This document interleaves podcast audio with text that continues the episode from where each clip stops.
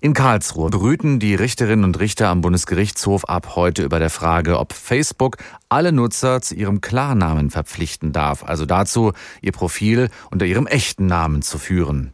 Erreicht hat sie diese Frage durch die Fälle zweier Nutzer, die ihr Konto unter einem Fantasienamen führen wollen.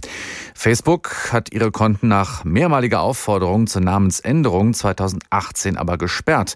Denn in den Nutzerregeln von Facebook steht, wenn Personen hinter ihren Meinungen und Handlungen stehen, ist unsere Gemeinschaft sicherer und kann stärker zur Rechenschaft gezogen werden.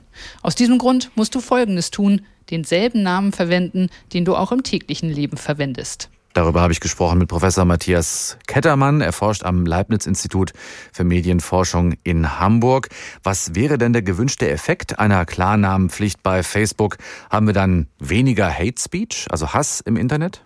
Wir haben äh, wahrscheinlich nicht weniger Hate Speech und wir haben vor allem ein sehr fatales Signal für die Internetfreiheit.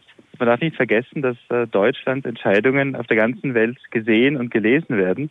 Und es gibt viele Regime, viele autokratische Regime, die sich die Finger schon reiben und sich denken, ach, wenn hier in Deutschland die Klarnahmepflicht äh, ein Ende findet, machen wir das doch bei uns auch gleich. Also Sie fänden es quasi nicht sinnvoll, wenn diese, wenn diese Klarnamenpflicht käme? Man muss da unterscheiden. Ich halte es für nicht sinnvoll, dass es eine gesetzliche Verpflichtung zu Klarnamen gibt.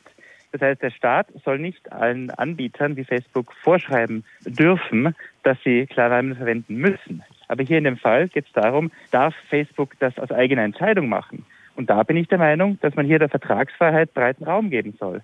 Ja, eine Plattform darf auch so etwas ihren Nutzerinnen und Nutzern vorschreiben. Aber es ist eben nicht der Staat, der das macht. Mhm. Wie sieht es eigentlich bei, sagen wir, Künstlernamen aus? Da würde ich sagen, dass Künstlernamen und auch Ordensnamen, die sollten von den Plattformen auf jeden Fall anerkannt werden. Da geht es ja um den Namen, mit der die Person bekannt ist. Ich denke, Facebook soll nicht gezwungen werden, Klarnamen zu verwenden. Aber ich fände es klug, wenn Facebook hier eine flexible das Hand, das handelt, handhabt. Ja, flexibler bedeutet natürlich eine gewisse Freiwilligkeit, also fühlt sich dann niemand verpflichtet dazu sozusagen. Ja, ich denke, gesetzlich ist es ja so, dass das Hauptinteresse der Klarnamenpflicht in der Strafverfolgung liegt, in einer besseren Strafverfolgung. Und die wäre ja schon garantiert, wenn diese Klarnamen bei Facebook hinterlegt werden. Das heißt, Facebook könnte sagen, solange ihr uns, also dem Unternehmen, die Klarnamen gebt, solange erlauben wir euch, die Plattform auch pseudonym oder anonym zu nutzen. Das wäre eine Unternehmensentscheidung. Mhm. Wer könnte dann zum Beispiel von den staatlichen Stellen, die dann äh, ermitteln in, in Strafsachen, dann könnte man Facebook aber trotzdem nicht dazu verpflichten, sie preiszugeben, oder?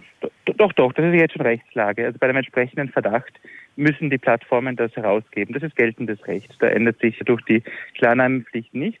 Hier geht es wirklich vor allem um eine, eine interne Sache. Also darf Facebook das in den allgemeinen Geschäftsbedingungen vorsehen und soll der Staat das Facebook verbieten dürfen?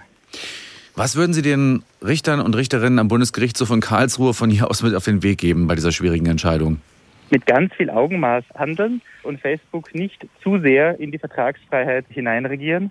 Besser, man erlaubt hier dem Unternehmen Anonymität und Pseudonymität zu verbieten, aber auf jeden Fall nicht staatlich das vorzuschreiben.